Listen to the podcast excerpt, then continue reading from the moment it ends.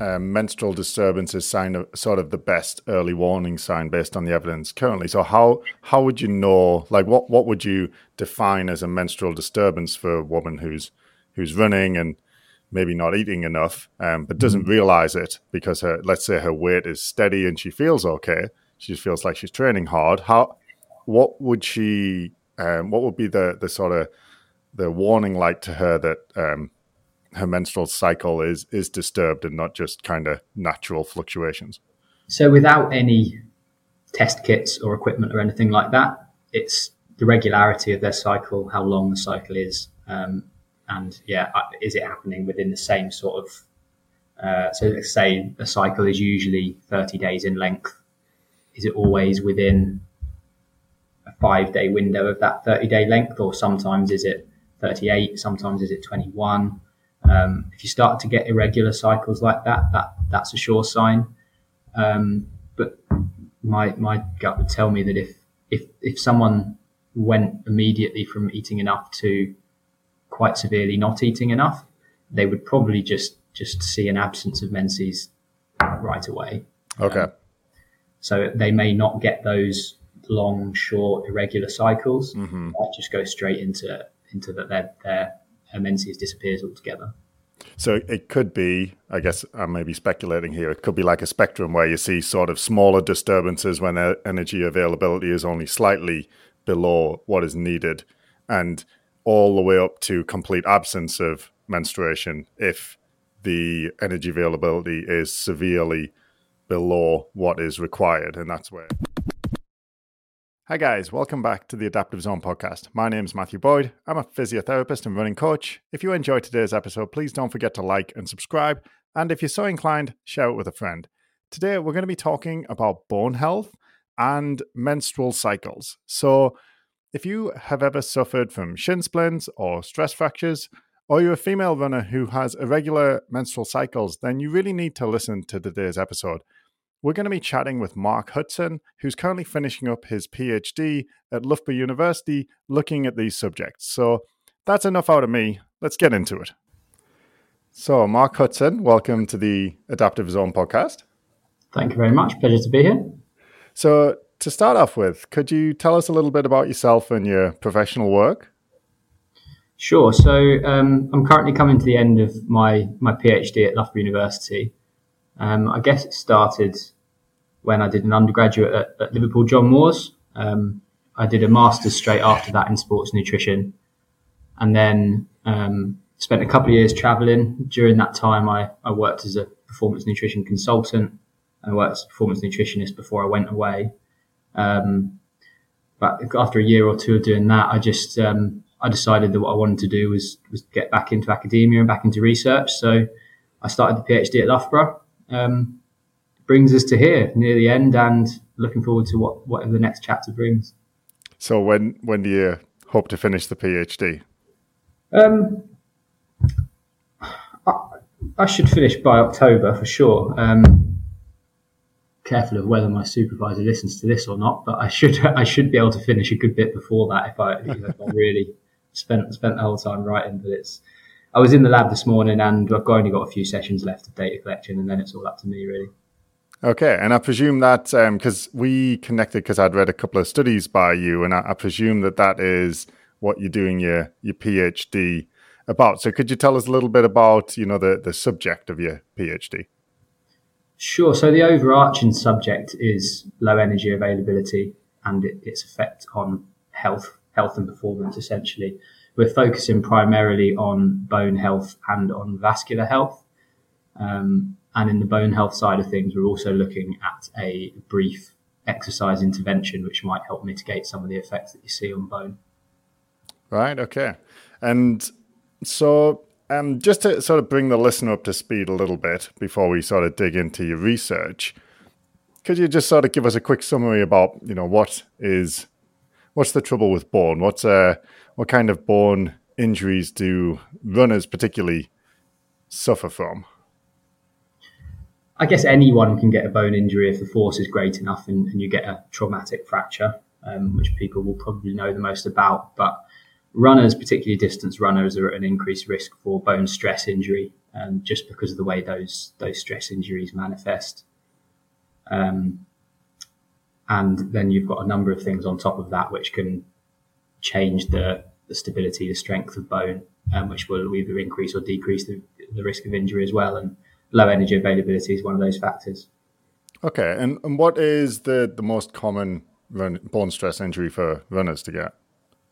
You typically see anything that's close to the point of impact is, is most common. So anything around the, the foot or the tibia um, particularly the lower half of the tibia.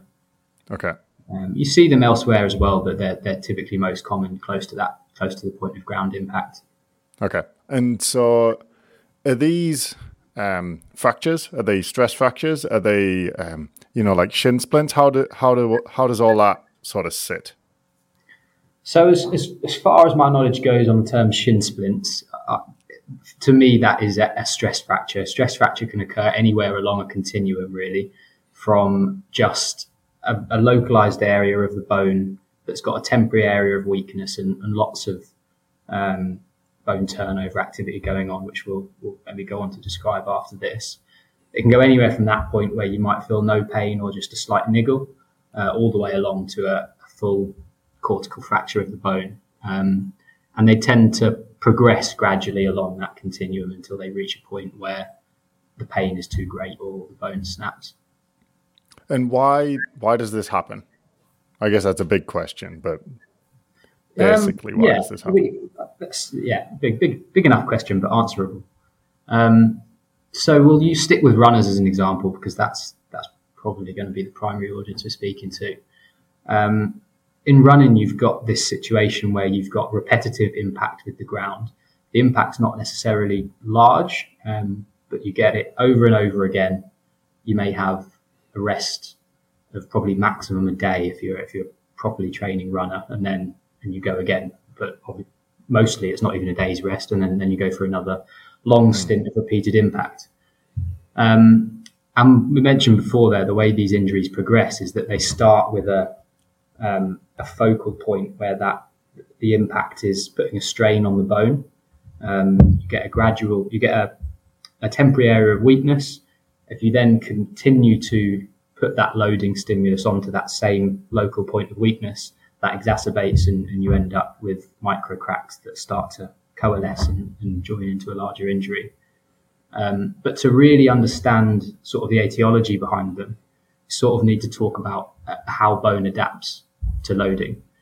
Um, so the way it does that is once you put a stimulus on bone, and we talk we talk about a really specific point on on one bone, um, it senses the area of strain. You then get cells that come in and break break bone down on that area called osteoclasts, and in that place, um, osteoblasts come in and they lay down new bone. But that process takes time. So what you get when you continually hit that point on the bone with the same stimulus um, is you get a lot of osteoclast bone resorbing activity in that area. And if you continue to do it without enough rest in between in between runs, um, that area of breakdown will will just continue to multiply uh, without okay. time to lay down new bone. So you get this sort of temporary temporary area of weakness. It's then more susceptible to micro damage, which which um, sort of has a knock on effect moving forwards. And is that the training effect when it happens correctly? So, say you run, you cause a bit of damage to your, let's say, your shin bone, and you get that osteoclast activity that you mentioned, and it breaks down the bone a little bit. And then over the next, let's say, uh, 24 to 48 hours, I don't know how long it takes, but the osteoblasts come in and they sort of rebuild the, the bone and they make it a bit stronger because of that training stimulus? Is this the sort of is this what we want to happen most of the time? Yes, that's a healthy way that the bone okay. adapts to loading. Yeah.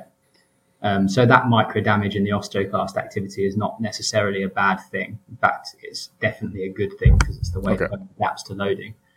Um, but it's that consistent application without enough rest um, between runs for the bone to recover before you then go and do it again.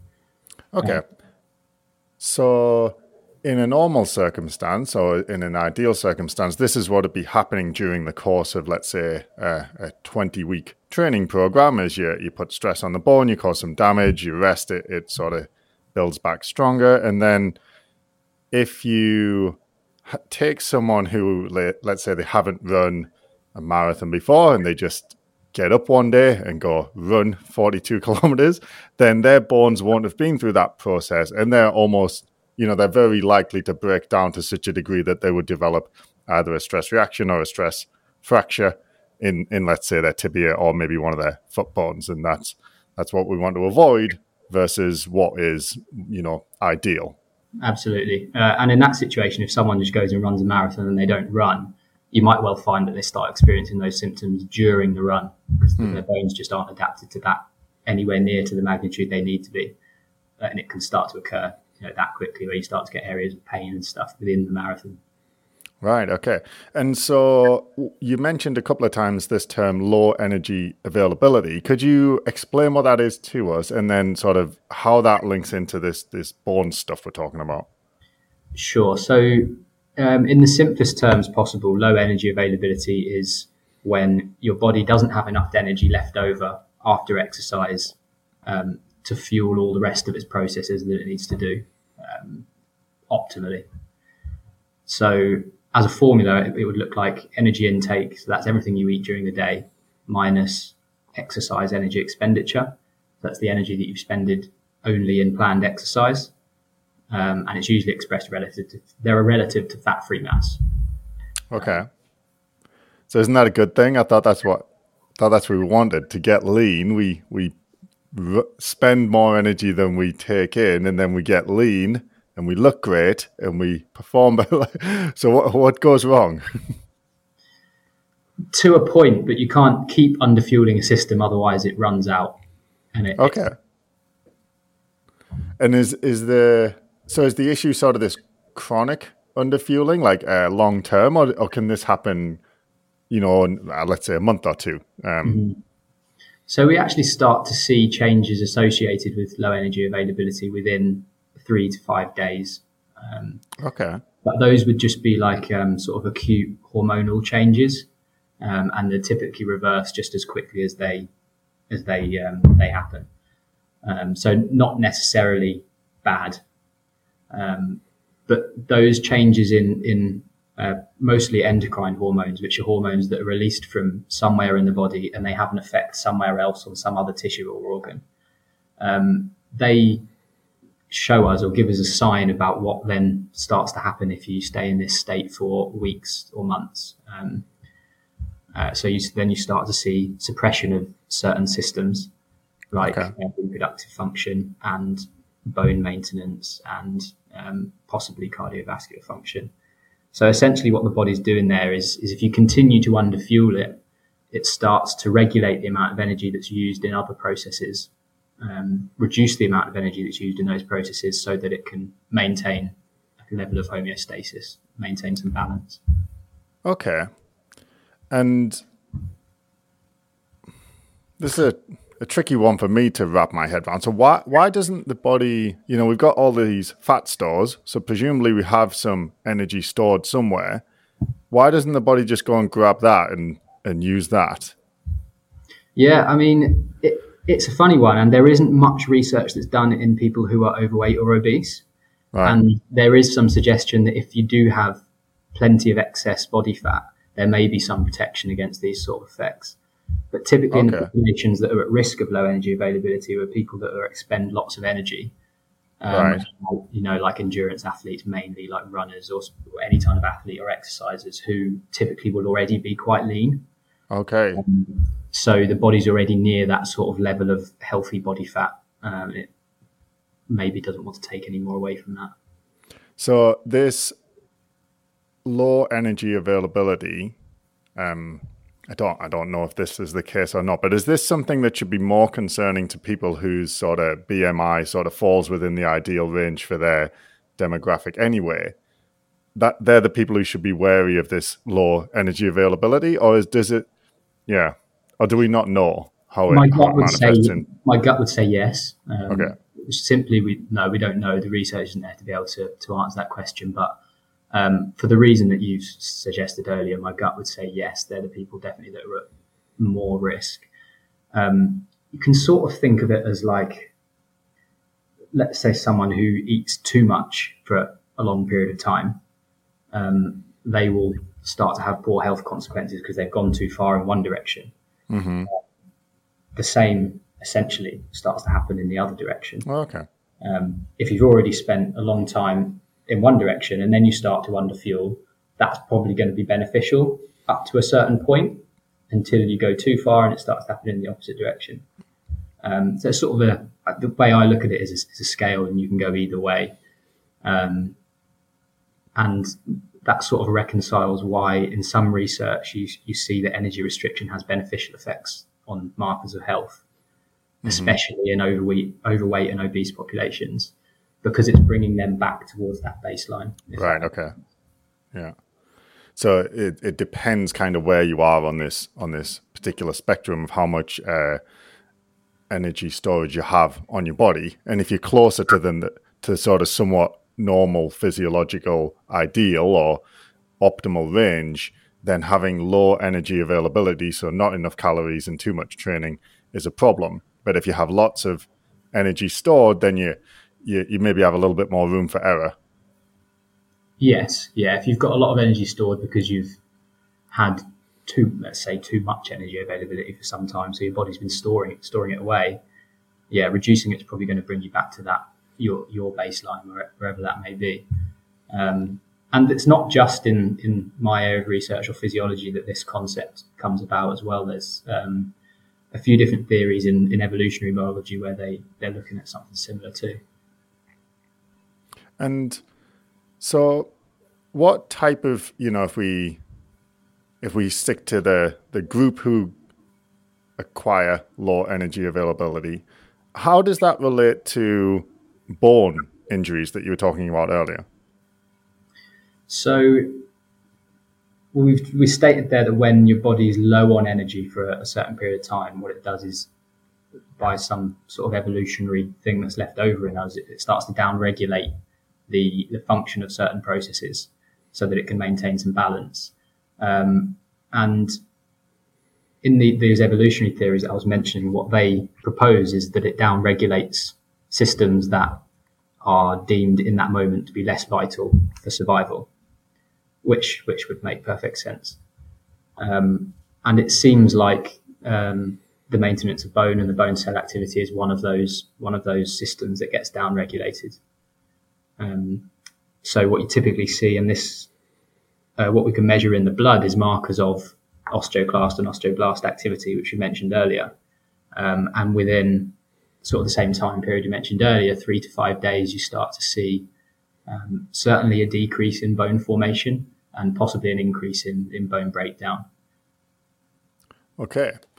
So I guess my sort of um, simplistic way of thinking about it would be if the body's like, well, you're doing loads of exercise and expending lots of calories and you're not taking enough in, you're not replacing them.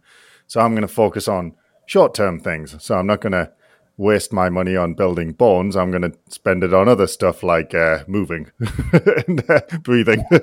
yeah, yeah, yeah. And, and if you think um, in those evolutionary terms, which is which is a good way to think. It sort of puts this all this it helps it make sense. Um, in times where food wasn't available, their primary goal would be to expend energy to find it, not to expend okay. energy, you know, repairing their bones or on their reproductive function, which they're not thinking about when they're close to starvation. So essentially, yeah, that's what doing partition, okay. partitioning energy to, to the, the systems that are most vital for survival.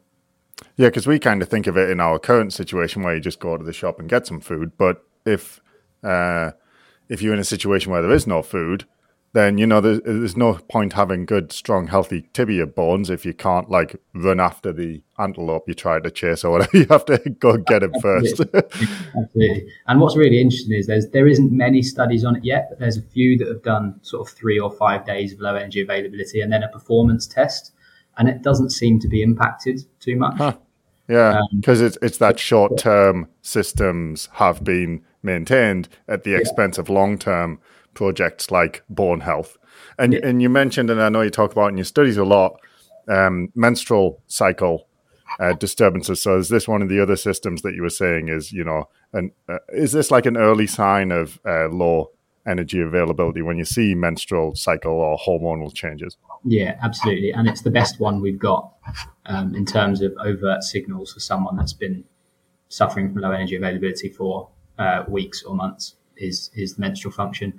It's also got the best evidence to support it. So there's there's controlled studies for um, months that track people and, and they see these menstrual uh, menstrual disturbances start to set in from the early hormonal signs right to um, they're, they're, now having non-ovulatory cycles or not having a cycle at all. I see. So, is this a problem that principally affects women, or only affects women, or is this a problem for guys too? Uh, at the moment, we're sort of at the point where we can see that men also have low energy availability. Um, it's there within samples of male athletes. Whether it affects them to the same extent as women or not is still sort of up for debate. Um, especially in the short term studies, men seem to be a little more robust. Um, some explanations for that sort of linked to how much energy it costs to maintain men's reproductive function versus uh, women's reproductive function. Um, women's being a greater expense, um, energetic cost wise than men's. So perhaps that has something to do with it. Um, I see. But it could be anything really. But it seems like possibly men are more robust, but it, that's only going to be up to a point. Um, yeah. yeah. If you underfuel something by enough for long enough, it's going to have some sort of effect somewhere. And you were saying that um, menstrual disturbance is sign of, sort of the best early warning sign based on the evidence currently. So how how would you know? Like, what what would you define as a menstrual disturbance for a woman who's who's running and maybe not eating enough, um, but doesn't mm-hmm. realize it because her let's say her weight is steady and she feels okay. She just feels like she's training hard. How what would she? Um, what would be the the sort of the warning light to her that um, her menstrual cycle is is disturbed and not just kind of natural fluctuations. So without any test kits or equipment or anything like that, it's the regularity of their cycle, how long the cycle is, um, and yeah, uh, is it happening within the same sort of uh, so let's say a cycle is usually 30 days in length. Is it always within a five day window of that 30 day length, or sometimes is it 38, sometimes is it 21? Um, if you start to get irregular cycles like that, that that's a sure sign. Um, but my my gut would tell me that if if if someone went immediately from eating enough to quite severely not eating enough, they would probably just just see an absence of menses right away. Okay. Um, so they may not get those long, short, irregular cycles. Mm-hmm. Might just go straight into into that their their menses disappears altogether.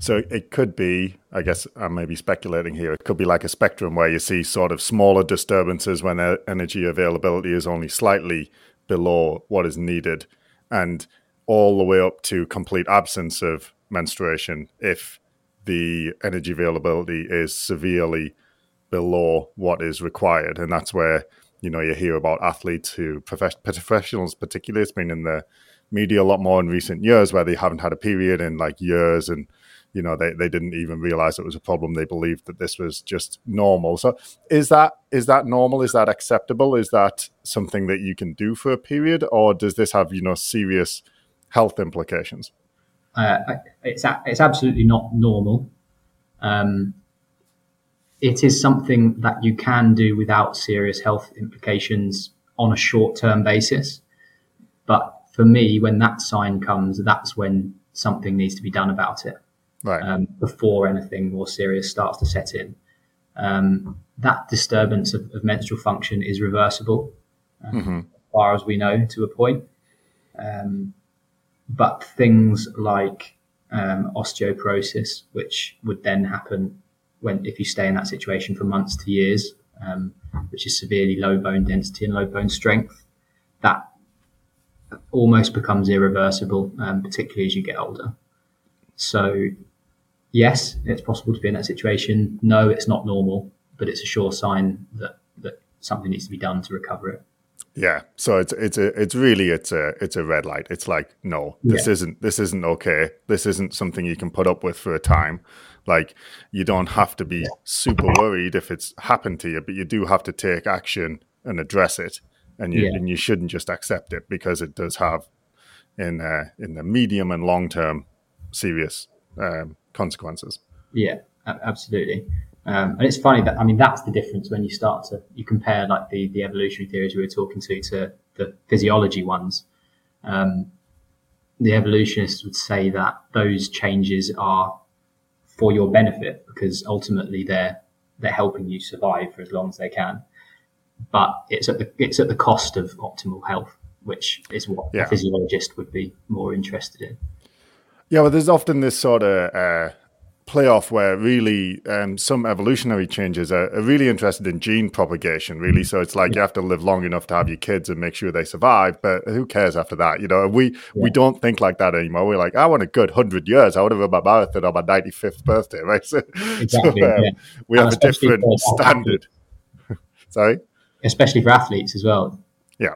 And so that, that, i didn't really sort of drill down on this earlier and i wanted to you know, who should be concerned about this? Is this um, is this just women or is this mostly women? And is this, you know, teenagers, 20s, 30s, 40s, like all of them? Um, who, who listening should be paying attention to this, uh, particularly the early warning sign of the menstrual cycle as a sign of uh, not getting sufficient calories?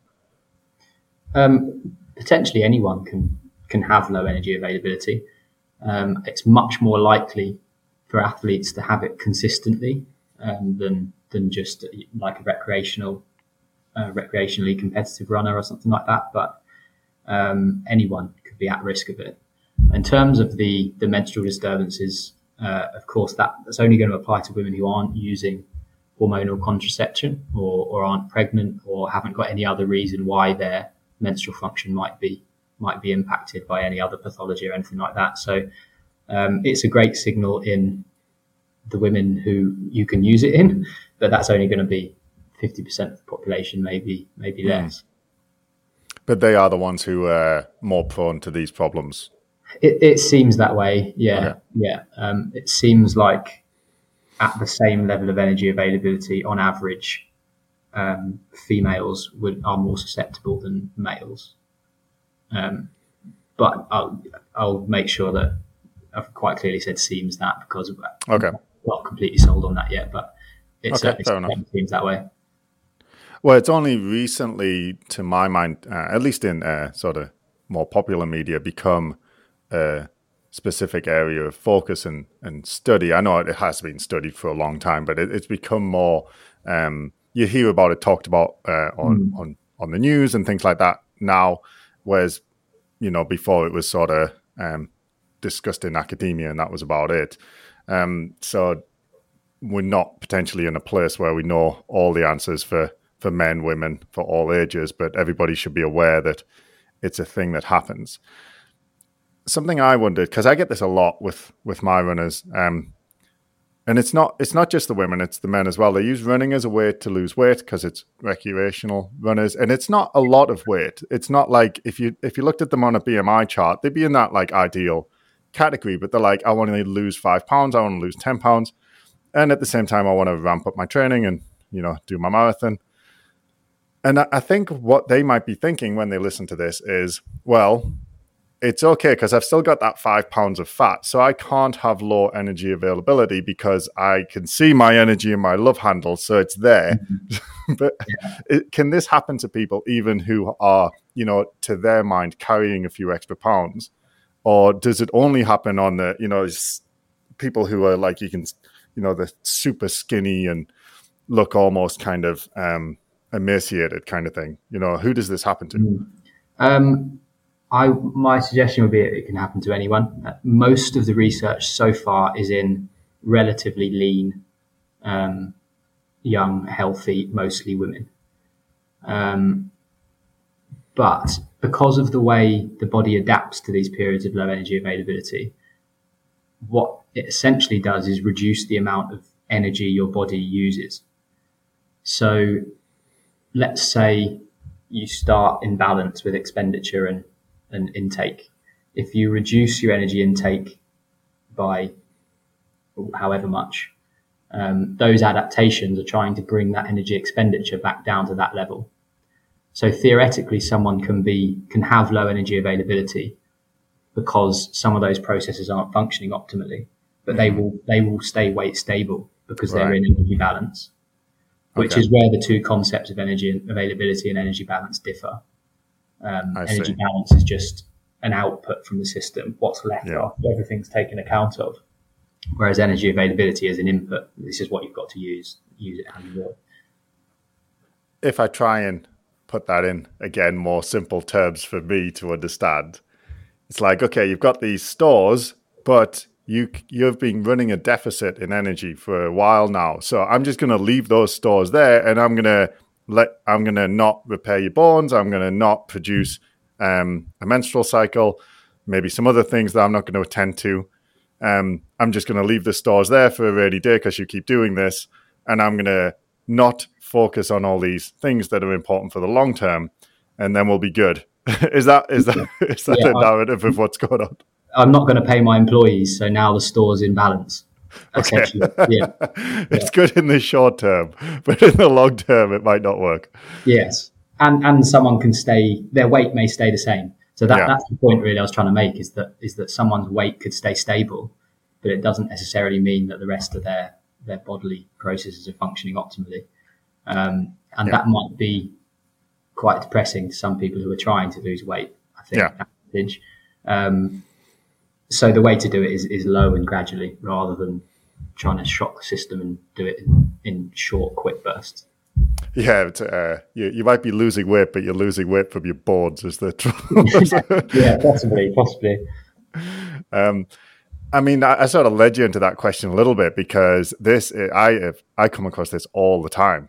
Like it is in the last couple of years, I've started paying more attention to it, and it is unbelievably um, prevalent that runners are getting, you know, bone stress injuries and tendon repetitive stress injuries in different places at different times over the years, and it's been going on for years. And they're they're trying to lose weight, and they're not losing weight. Their their weight is staying the same, but they're getting all these injuries. And I'm thinking, this is an energy availability problem potentially.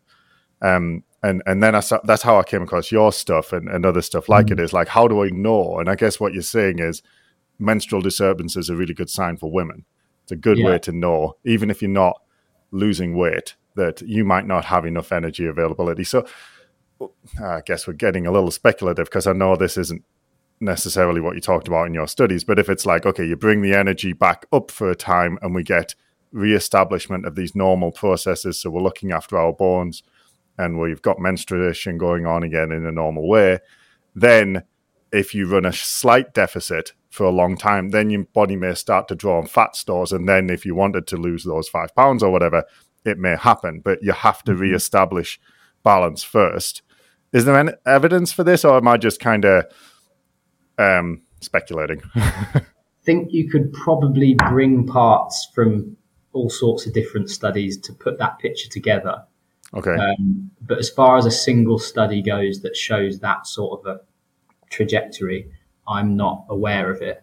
I am aware of a study which um, brought about resumed, a resumed menstrual cycle in people who were previously amenorrheic, so didn't mm-hmm. have a mm-hmm. menstrual cycle, um, within three months just by increasing daily intake by around three to 400 calories a day. Right. Did they gain weight? Good question. I'll probably look at that after the call. Actually, no, because that's what my athletes are going to think. They're like, if they can't win, I don't care. I, I guess what you what you might theoretically expect to see is some a small gain in weight short term, which then quite quickly starts to slow down, and you reach a new new balance. Um, yeah, because the, the, system wants to be in balance, right? If you're expending yeah. energy all the time, it wants you to take in that amount basically with a slight fluctuation. So if you if you reestablish normal and then keep your expenditure the same, then you would expect the the the two to come into line, the amount of energy available in your body versus what you're uh, taking in versus what you're putting out. Yeah. Um, and it might be, unfortunately, that someone is just naturally that weight. Um, yeah. And I would argue that it's better to be a kilogram or two heavier and be able to train consistently than it is to be a kilogram or two lighter, but be off with injuries and illnesses constantly. Yeah, and um, performance wise, you know, because there's often sort of getting to race weight type concerns for more uh, more elite and professional or competitive runners, and then there is, you know, the for the more recreational runners amongst us, it's um, looking trim for the summer and just feeling good about yourself. But um, the, you got to offset that against the fact that if you're not, if you don't have healthy bones, healthy menstruation, you, you're going to be injured a lot more. So you're going to mm-hmm. perform worse because you're not consistently training, and that's something I see a lot. Um, and that's amongst recreational runners as well as those who are more competitive. But I have seen it in those younger athletes who ran at college or whatever, but they kind of couldn't really do it because they were just out with injuries all the time. Um, and and then you know, um, I forget where I was going with that, but something I did want to touch on because it uh, it was a surprising statistic to me. I'm going to quote it from your study. There's it. I'll add something. Hold that thought. I'll add something on yeah. that conversation before we jump on to the next one is that, that the solution might be to that is to do something similar to what they do, let's say in, in boxing and in horse racing, maybe not quite so severely, but to train at a weight and then a month before you run in, a, in an important race, drop your weight and stay at that for a month and then recover after the race. Okay. Might so that, that would address the race weight. Um, yeah. yeah, getting both. And it, is that how uh, sort of elite athletes are approaching this now? now that awareness of this problem is uh, becoming more apparent? I'd like to, I'd like to think so. Um, the answer probably is no, for the most part. Um, I think it would probably take a lot longer than this for it to start to um, be like general practice. Um, but in those weight category sports, there have been a few case studies that that sort of show that um, as long as you as long as you don't stay in that situation for too long, you can come out of it exactly as how you went into it. Okay. Okay. So, but potentially, you know, working with your doctor, physiotherapist, dietitian, nutritionist, um, you know, to try and make sure that you're doing this in a sensible way. Yeah, uh, would be the the better approach. Sure. The the surprising things I read um, yeah. in your it was more in the introduction. As a result, endurance athletes are at high risk of low energy availability, with approximately 31% of female distance runners and 25% of males reported to suffer from this condition during training. So, a third or a quarter of mm-hmm. endurance athletes have less energy available than they need. Is, this, um, I don't know if you remember that particular reference, but is this like is this elites? Is this competitive runners? Is this recreational runners? Is this yeah, everybody? I, I do. I do know this reference. So this um, was uh, uh like elite and world class um, okay. distance runners and race walkers, um, and they were in a training camp at the time. So they would be pushing themselves pretty hard. Okay. Um, I would suggest that those numbers aren't very surprising in, in compared to some of the other numbers that I've seen. Um, percentages go up as high as 50, 60% in some studies, but they also go as low as 0 to 10% in other studies. Um, so it varies, and that one's probably falls somewhere somewhere in the middle. Right. Um, the difficulty with the, the prevalence studies for low energy availability is, is, how you measure it, which is really really tricky, um, and you get a lot of variation just depending on what method you choose to measure it. So, what is like menstrual disturbance one method, or is it is it? Or do you look more at calorie counting? Like, how do you? Menstrual function is one method, and at the moment, personally, that's that's my preferred method to look at prevalence because um, you've got a nice window where they, they've been suffering from this for at least weeks to months. Um, so you know in those people it is an issue or becoming an issue. Um, the other alternative is, like you said, to to estimate energy intake and expenditure, which is super difficult. I don't know if anyone's mm. ever done it that's listening, but it's really, really tough to do accurately. Mm-hmm. Um, but then, of course, you only do that for sort of three to seven days. Um, so you only get a snapshot look at what the energy availability is. And if it's only been like that for those three to seven days, like in a training camp, then it may be no issue at all. Um, mm. So not only have you got how good is the measurement method at actually measuring what it's trying to measure, you've also got um, at what point along the the spectrum of low energy availability is it is it falling and, and are, is what we're measuring even a problem? Um, right. So, for example, you could measure changes in hormones, but we know that that happens within three to five days and comes back just as quickly. So, is that really an issue or a prevalence of low energy availability? I, I would argue probably not. It's just a short term response to something.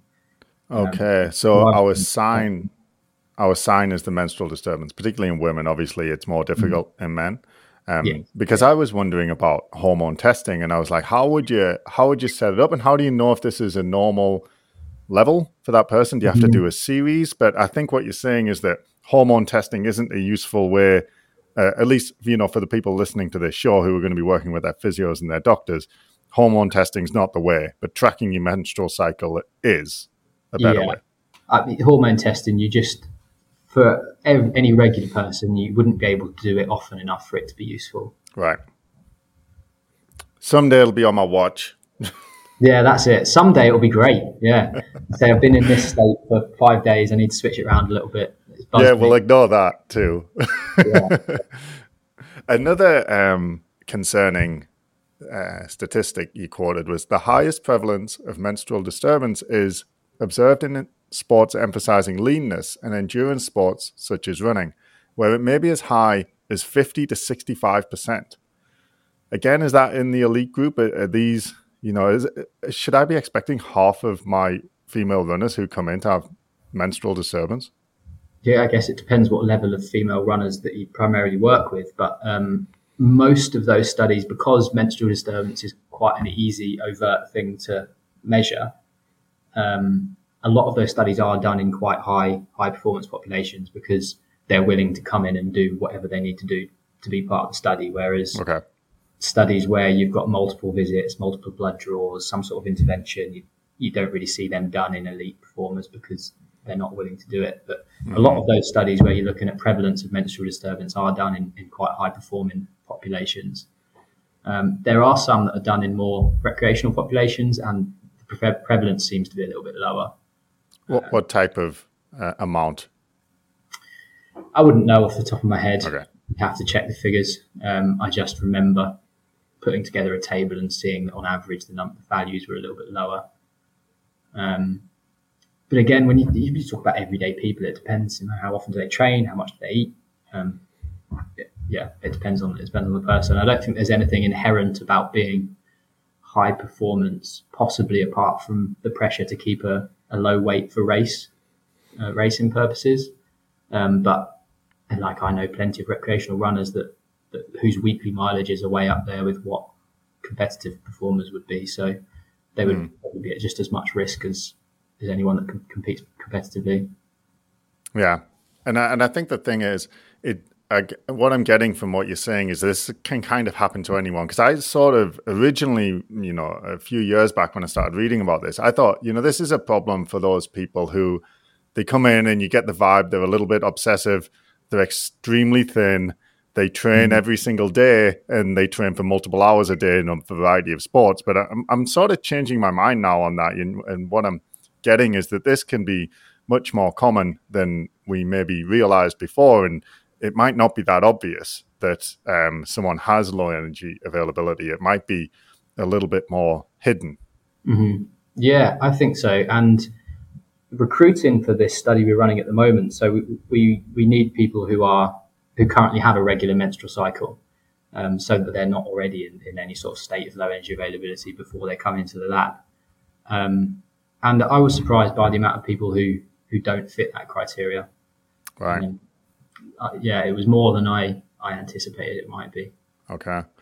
And uh, you had mentioned in your in your study something about um, the contraceptive pill and how that might interfere with using menstruation as a way to track um, whether your energy availability is uh, sufficient. Uh, could you tell us a little more about that?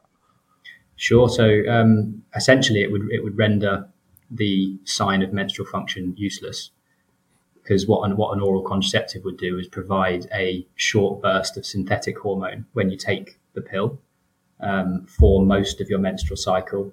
And what that does is suppress the, the release of that hormone within you. Um, mm-hmm. so you have like um, a profile of daily hormones where you get a spike of these synthetic ones, but your, your, endogen- your endogenously produced version of that hormone stays low. Um, then when you you stop taking the pill for a week or however long it is, or you carry on taking the pill but it hasn't got any of the synthetic hormone in it, um, which is the way most of the pills pill cycles work. Uh, you then get an artificial menstrual bleed, which is just a withdrawal bleed because you've stopped taking the pill. Um, so some doctors will say that it artificially regulates your menstrual cycle, which is not strictly true. It artificially yeah. regulates when you bleed, but it does not artificially regulate the cycle of hormones yeah. within the menstrual cycle. Yeah, I guess what the the way I was thinking of it, if if menstruation regularity and behavior is the little warning light on the dashboard of your car, all you're doing with the pill is just like turning the light off or just like covering it over. You, are not really that the problem is still there. There's not enough energy available to keep your bones healthy and to have a healthy menstrual cycle and these other things. Um, it's it's just that you don't have that warning anymore. That's that's spot on. Yeah, a good analogy of it. So it's it's not a good strategy to use the contraceptive pill as a way to address this issue. It's not going to address it in any way. Not in any way at all. Okay. Yeah. And and so what are you looking at with your research in the at the minute? So at the minute, this study that we're coming to the end of is is looking at a short period of low energy availability to replicate some of the other studies that have already been done um, on how it affects those markers of bone turnover. So the markers of uh, osteoblast and osteoclast activity. Um, but in some of our participants, in the morning and the evening, they're also doing a short, high impact jumping routine to see if we can offset some of those those effects that seem to occur in response to low energy availability. Um, the idea being that we can give bone a stimulus, which would theoretically drive bone formation, um, see if we can offset some of the effects of, of low energy availability. And uh, since since starting the study and speaking to a few few colleagues, um, another suggestion is that going back to the the evolution example is that it it puts giving the bone some sort of stimulus like jumping puts it further up that hierarchy of how important it becomes. Um, so the body may then start to divert more energy towards the maintenance of bone health. Um, yeah, we'll stop there for now, and I'll see if you've got any questions before I carry on talking about it. So, why would the jumping help? So we we already know that um, bone responds to to high impact loading, and it doesn't need too many repetitions before it starts to become close to its its maximum adaptive response. Um, there's there's a lot of animal studies on on that bone response, whereby you you, you do like um, 36 impact reps, and then they compared it to like 200, 400, 600 reps, and there's no extra benefit beyond 36. Um, so essentially, bone starts to become desensitized to that stimulus after a while. So if we go back to the running example, if you've got desensitized to the adapt- adaptive stimulus, but you carry on even the impact, you're still creating possibly some of that micro damage from running, but you're not getting any adaptive stimulus. Okay. Whereas with impact loading, you you do a few high impact reps, which drive the drive the bone bone adaptation, uh, and then you stop. The benefit of that is that it, it's not going to cost much energy. So if someone's already in a state of low energy availability, um, they can use this sort of tool to stimulate bone uh, without without exacerbating the original issue, which is the fact that they haven't got much energy available. And so, what kind of exercises are you using in your study? So we're using counter movement jumps and drop jumps. Um, so the drop jumps are just to create a little bit more impact. You're coming off a 40 centimeter box, um, and this is without shoes and socks on, onto a hard floor, and then going straight into a counter movement jump.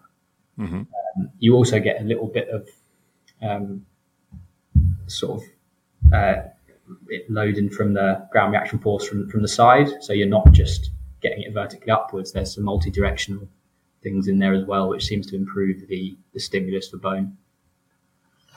So you have them drop off a box and jump, and you do yeah. that like three sets of 12 or something? or We do um, two sets of five in each direction. So one set of five facing one way, uh, and there's 10 seconds rest between each jump. So the intensity is pretty low, but each jump is maximum effort. Uh, but you get 10 second rest in between each one. Uh, we've mm-hmm. then got a minute's rest after the first set of five, and then we do the next set of five in the other direction. Mm-hmm. Um, and we then got two sets of five, just regular counter movement jumps from the floor.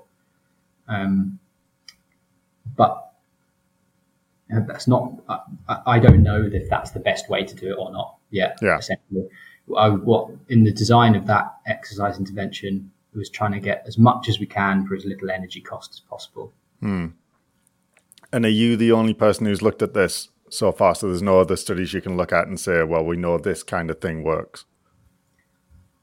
So we are the first people to look at how this might work during states of low energy availability okay.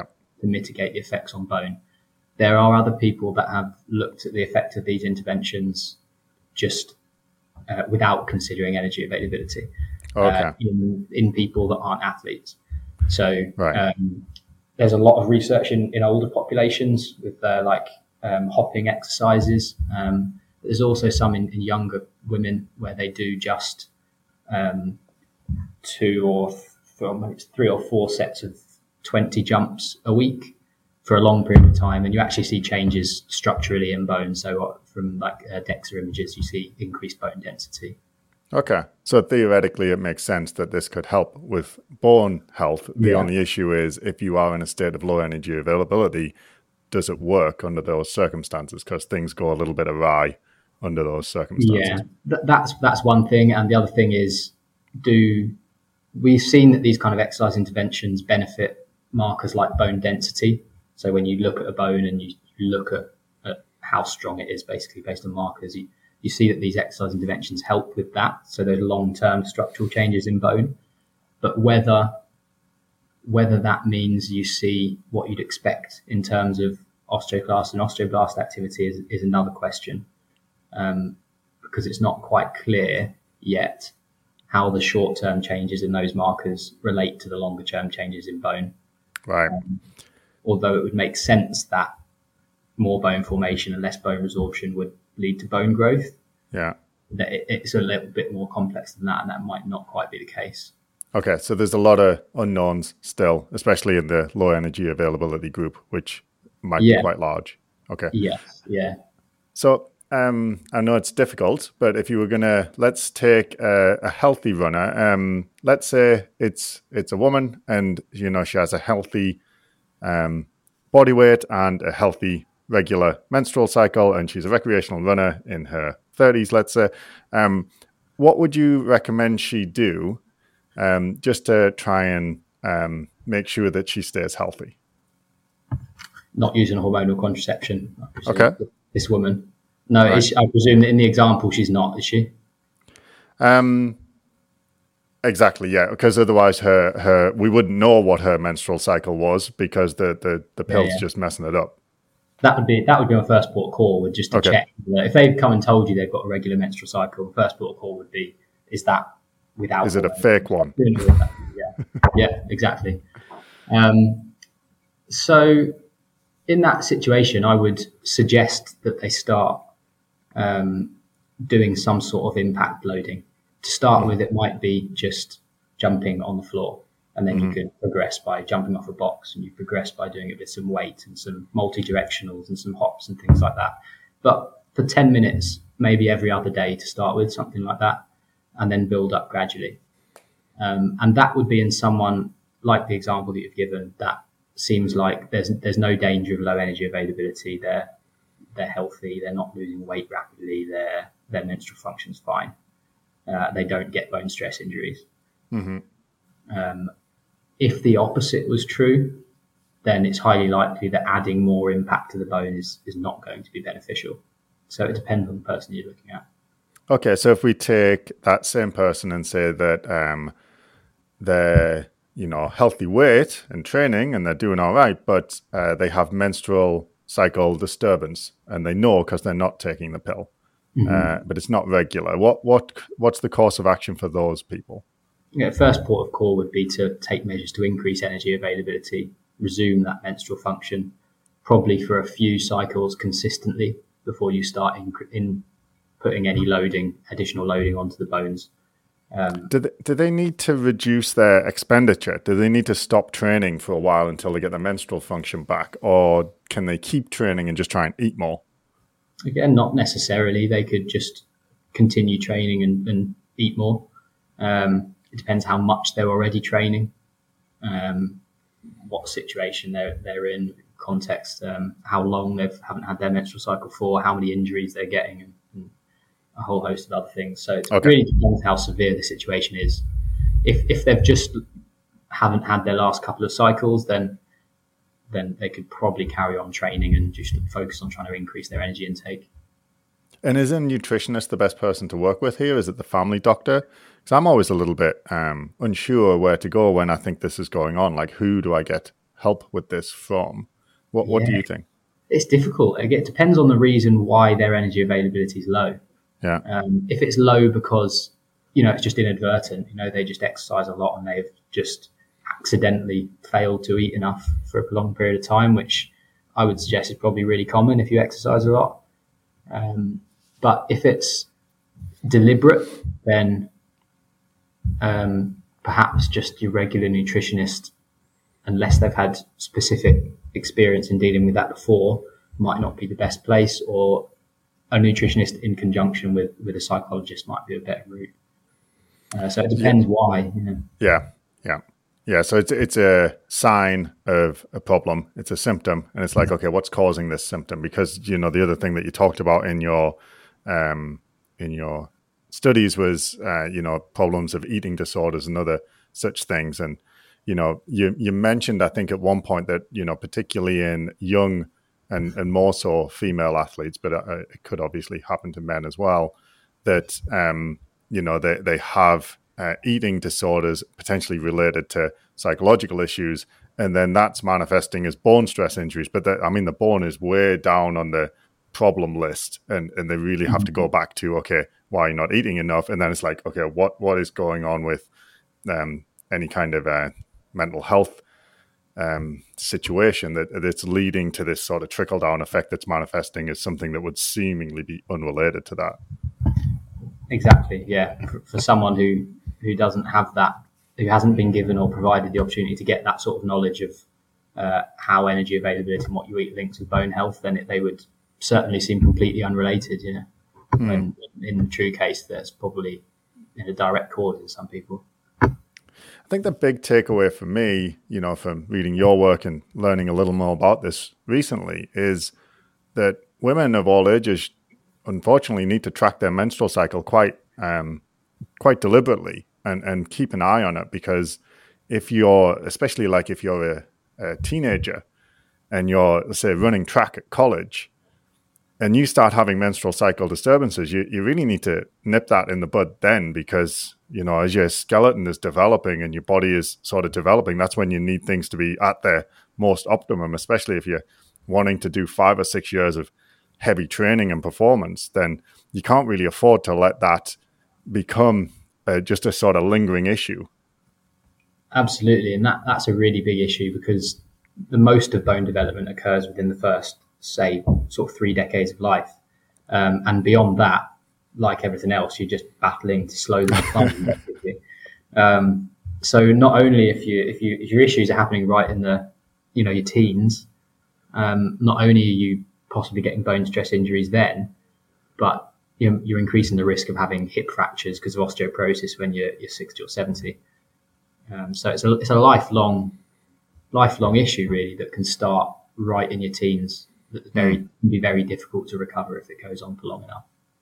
And as much as that might be a bit of a pain, it's can be very helpful. You know, if you've been tracking your cycle for five or six years and you've been fine, and then you start having issues, um, mm. you can talk to your doctor about it. You can say exactly when it happened, what was going on in your life, what might be contributing to it, and you you might be able to dial in on that. You know, that why you were getting to earlier, a lot easier if you've got that, you know, backlog of information. Like I know this really well now, and I know this is not normal, and and it coincided with, uh, you know, a diet, or it coincided mm-hmm. with an increase in training load, or it, co- it coincided with, you know, getting uh, splitting up with my partner or something like that. It could be easier to find the why.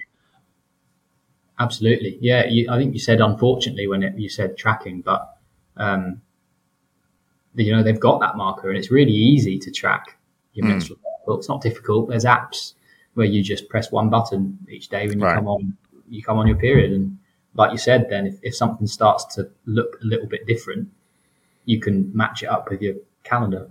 Yeah, this hmm. started mm. here. Maybe that's the reason. Yeah, really, really useful and really easy to do. So I would, yeah, I would encourage anyone and everyone really to, to track it because there's no downside. Yeah, yeah, I think that would as well. Like just for any clinicians listening, just kind of getting used to saying, you know, okay, what's it like? Is it regular? And are you tracking it? And how? And I think that's it. It would be easy for us if it just becomes more normal and common, mm-hmm. and you know, people get used to being asked by their doctor and their physio and their dietitian or who their psychologist, whoever they happen to see, how's your menstrual function? This tells us about uh, you know energy availability. This is relevant, and I'm not just being you know nosy or weird. yeah, yeah. I think I would say that more often than not, the the awkwardness probably comes from the practitioner or the, hmm. physician rather than the other way around. I think yeah. if you ask it openly without any sort of any reaction like it's completely normal, it will be responded to like it's completely normal because because it is. And I don't think any women looks at it in any way other than that. I know because I have to talk about it to participants um, when they first come in, when I first met them, all the way through the study, and never had any sort of right. response. Well, why do you want to know that or anything like that? It's mm-hmm. just just just straight up. Yeah, this this is when I came on my period. This is how regular I usually am. No no sort of hesitation about it. And so that's the the number one thing is track your cycle, and mm-hmm. uh, number two would be potentially include uh, jumping exercises on a regular basis. Uh, is that provided you're not having issues, or is that just you know across the board? I would say definitely provided you're not having issues. Um, so I think I mentioned earlier, if, if, you're already having issues, then firstly the main thing to address is the energy availability, but also depending on how long you've been in that state, if your bones are already weakened and you're you're still running, if you add more impact onto that, you're just going to increase the likelihood of a stress fracture, not reduce it, because you're just um, adding to that accumulation of areas of weakness and, and micro cracks and, and things like that. This has been very, very helpful, and I'm look for, looking forward to sharing this with a, a, number of clients and, and with you know the listeners at large. So thank you very much for your for your time today, Mark. Um, if someone wants to sort of follow your research and keep an eye on you, where would they go? And uh, do you have any final thoughts that you know we didn't touch on that you wanted to sort of let people know? Um, I think we we spoke a while there about um, being on on the contraceptive pill and how you then don't get that signal for menstrual function. Um, by no means would I advise not going on the pill if you're going on it for birth control reasons. Of course, that's the primary reason to go on the pill, and if that's what you want to do, you should carry on doing it. But I just in in everyday life have come across a lot of a lot of young women who tell me that their doctors have told them to go on the pill to regulate their cycle right. because the cycle is not regular. At that point, if that's the only reason you're on it, then in my view, you shouldn't be. You should come mm. off it and then address the problem. Uh, All so you that, did was unplug the light on the dashboard, or you you put some tape over it, and then look, yeah, it's fixed. yeah, bodged it, bodged it. Yeah, absolutely. So that that would be my that, that popped okay. into my head. I didn't get opportunity to say that, so that'd be the yeah. last thing that I would say. Uh, in terms of following my work and, and what I do, um, I'm reasonably active on Twitter, but that's about it. Yeah. Okay. Um, I'll put links to that in the. I'll put links in the description to your to your Twitter and your your ResearchGate as well. And um, yeah, thank you. It was uh, this has been very very interesting and helpful, and uh, I look forward to you know following your work in the future and reading more that you guys come up with. See if these things do help these interventions mm-hmm. that you're you're working on. And uh, yeah, it's it's really exciting. So thank you. No problem. Thanks very much. Thanks for taking the time to listen to me. It's a pleasure to talk about it.